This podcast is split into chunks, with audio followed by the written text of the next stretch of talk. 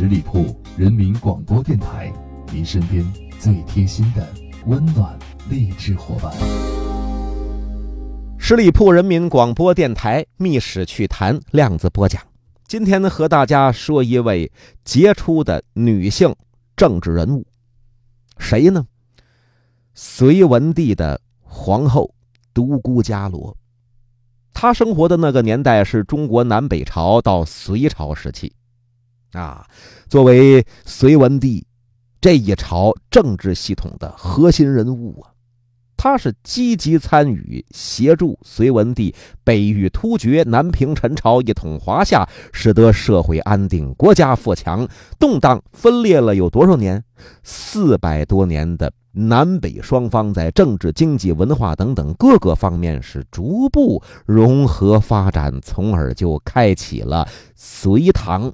盛世都是这位独孤伽罗皇后的功劳，都是吗？不全是，但是她在这里边起了很重要的作用啊！她不仅是在政治上的作为可圈可点啊，她本身呢也是一位非常有鲜明个性的历史人物。怎么有个性呢？她是既有鲜卑女子的英勇气概、大胆率真，还妩媚，又有这个汉家女儿的优雅聪慧、温柔体贴。所以说，隋文帝杨坚对她是言听计从，并且是迷恋了终生。夫妻二人生有多少孩子啊？五儿五女，都是异母同胞。这在当时这个宫闱生活当中是十分难得。同居共寝，并辇上朝，朝夕相伴呢，情谊深长。六宫是常年虚设，旁人，呃，隋文帝老杨坚都不搭理。六宫虚设，常年虚设。独孤皇后去世之后，隋文帝这一下生活的重心可就没了。没有两年，也是随之离开人世。临终的时候。隋文帝仍然希望能够在地下永恒的世界当中跟妻子重逢，生死相随，夫妻情深，无过于此。隋文帝和独孤皇后那是创造了中国古代帝王后宫生活的奇迹。那么这二位呀，当年他们年轻的时候都是怎么遇见的呢？哎，在北周。孝敏帝元年，公元的五百五十七年这一年的时候，独孤信看中了老朋友杨忠这大儿子杨坚。老丈人先看中女婿了，看中杨坚了。杨坚怎么着啊？相有其表，气质非凡，把自个儿当时只有十四岁的这七姑娘、七女儿嫁给他吧。杨坚当时多大呢？十七岁，小名叫纳洛言，什么意思？金刚力士，他性格沉稳，外表显得木讷，但是心有大魄，气魄很大呀。因为从小在寺院里边长大，养出了一股与众不同的威仪风姿，这在当时是门当户对，这是贵族亲缘联姻。少年郎杨坚这个时候是刚入仕途，又得配佳人，踌躇满志。正想要有所作为，但是命运跟他开了个大玩笑。杨坚和独孤伽罗结婚之前，那是西魏恭帝三年，也就是刚才提五百五十一年的前一年，这一年的十月份，西魏北周的实际的缔造者关陇集团这个核心凝聚人物叫什么呢？叫宇文泰去世了，留下一命了，命什么呢？命他的侄儿宇文护辅政，在这个人的主导之下，宇文家族就取代了西魏元氏政权。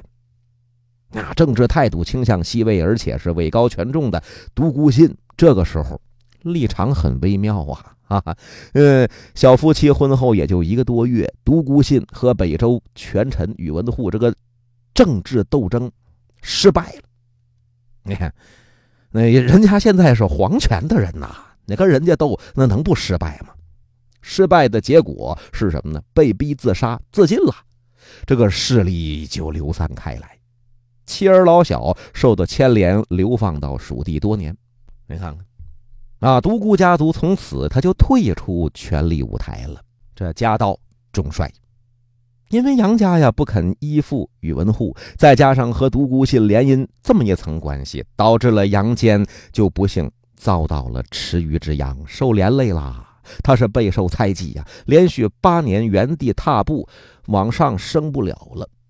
那甚至不时的都有那个性命之忧。人家得想得合计他呀，你和我的政治仇敌是一伙的，而且娶了人家的闺女，我不弄你，我弄谁？但咱们这个话说回来，政治斗争残酷的阴影却没有影响这对小夫妻的感情。你看看，就这样，我受你家连累成这样，杨坚对于独孤伽罗依然是爱意有加。啊，这少年男女两情相悦，又有建功立业的共同理想、共同的志向，这情到浓时，夫妻俩就发了誓了。发了什么誓了？发誓要无一生。之子相约白头，永不变心。这在当时太难了。一个男人三妻四妾很正常，结果他两个人的发誓，我们的孩子都要是我们亲生的，这辈子不变心。所以说，杨坚和独孤伽罗这夫妇，一辈子相继是养育了无儿无女，携手走过了五十年的人生风雨。在杨坚这一生。风云诡谲的岁月里头，爱妻伽罗始终是他最为亲密的爱人、知己、智囊和精神支柱。这一看呢，你们两个人这么好，那我给你们两个人这个生活加点料吧。谁给加的？政治斗争。这个政治斗争继续在杨坚夫妇面前充分的展现他的隐秘和黑暗的一面。那不，宇文护攫取政权了。废掉了孝敏帝了，毒死明帝了，他这个阴冷、贼不溜丢这个目光，就瞅向老杨家了。嘿嘿，呃，太可怕了！当时啊，杨坚和妻子不得不互相鼓励，互相商量对策呀。咱们研究研究吧，一起逃避这个宇文护怀疑的目光，别老盯着咱们呢，那谁受得了啊？独孤伽罗也是一直保持低调。谦恭，尽量的给丈夫啊消灾免祸，可千万不能惹事儿啊。所幸的是什么呢？所幸是由于北周生存的环境当时是很严峻的，周边有很多的势力，北边有突厥，经常来侵扰、来侵犯；东边是北齐呀，虎视眈眈；南边还有南朝，总是要趁火打劫。咱们这不是乱套吗？乱套，我也来，看看能不能分一杯羹。再加上杨坚的父亲老杨忠骁勇善战，在北周一直是拥有相当的地位呀。杨坚的两个弟弟也是相继和宇文皇室联姻，您瞅瞅，这不是整天怀疑我吗？那我和你呀，嗯，咱成亲家吧。我用这招行是不行？他二弟杨整就娶了宇文泰外甥之女宇迟氏，三弟杨惠娶了周武帝的妹妹顺阳公主。这样一来，杨坚的夫妇可就在父亲这棵大树的羽翼之下，以及阖家努力的政治优势之下，暂时得以保全了。这个生活慢慢的可就变得优越起来了。这里边咱们说，独孤伽罗皇后她是一个什么样的人呢？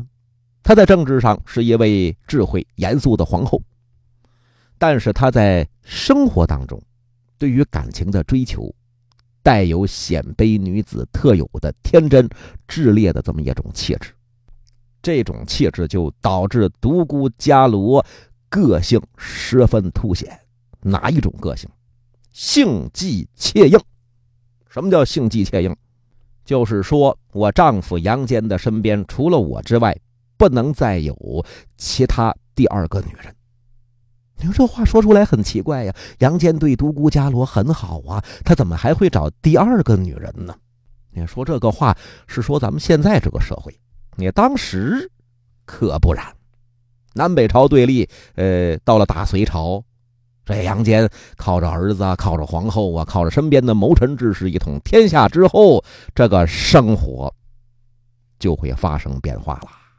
你看那个之前，他和独孤皇后啊彼此感情非常的深厚啊。文帝为了爱妻，不治嫔妾，六宫虚设。然而晚年时期，隋文帝杨坚也没有克服得了这个人性的弱点。咱们有一次嘛，在仁寿宫就遇到了尉迟迥的孙女啊，呃，尉迟迥的孙女怎么回事怎么个来历呀？这是当年周宣帝死了之后，杨坚辅政。马上就引发了三总管起兵，其中势力最大的尉迟迥差一点导致杨坚大业失败呀，跟他对着干呢。后来尉迟迥这是被打败了，他的孙女就沦为宫女了，长大之后颇有美色。抚今追昔，杨坚心里边充满了征服者的豪情，就临幸了这位尉迟女，这让一辈子骄傲自信的独孤皇后遭到了毁灭性的打击。她是悲愤交加，盛怒之下，把这尉迟氏就给宰了。知道这件事情之后，把个文帝老杨坚给气坏了。我是皇上啊，我临幸一个宫女，我怎么了？气的是单骑就驰出了宫闱，不由路径。他这一下子出去好几十里，到了深山老林，最后是在普叶高俊和杨素这么个劝说之下，长叹一声啊：“我贵为天子，不得自由啊！但是我也得回来呀，天下不可一日无君呢。”到了宫中之后，独孤皇后也是主动谢罪，夫妻二人最后算是和好如初了。他俩人和好如初了，尉迟女怎么办呢？打死了，哼，打死也是白死了。这就是身为皇后专防独宠这一生一辈子，在情伤之后的过激手段，哎，就使得了独孤皇后成为了中国古代杜甫最为典型的代表。一个也许最为完美的皇后，却在历史上得到了一个最为意料不到的差评。呃，值还是不值呢？当然值。哎，有那么一句话说：“心真的能变成石头吗？”为了眺望远天的咬鹤，这是错过了无数次春江月明。独孤皇后对于爱情真挚热烈这种追求，从某种意义上来说，呃，称得上是古代封建社会里边女性自我意识觉醒的鼻祖。所以呀，因此之上，她在历代的儒颜女性当中脱颖而出，永远在历史的一页是闪耀其独特的个性光辉。十里铺人民广播电台《密室趣谈》两字播讲，咱们下回再见。本期节目由十里铺人民广播电台制作播出。了解更多的资讯，请关注十里铺人民广播电台的公众微信和新浪、腾讯的官方微博。感谢收听，我们明天再见。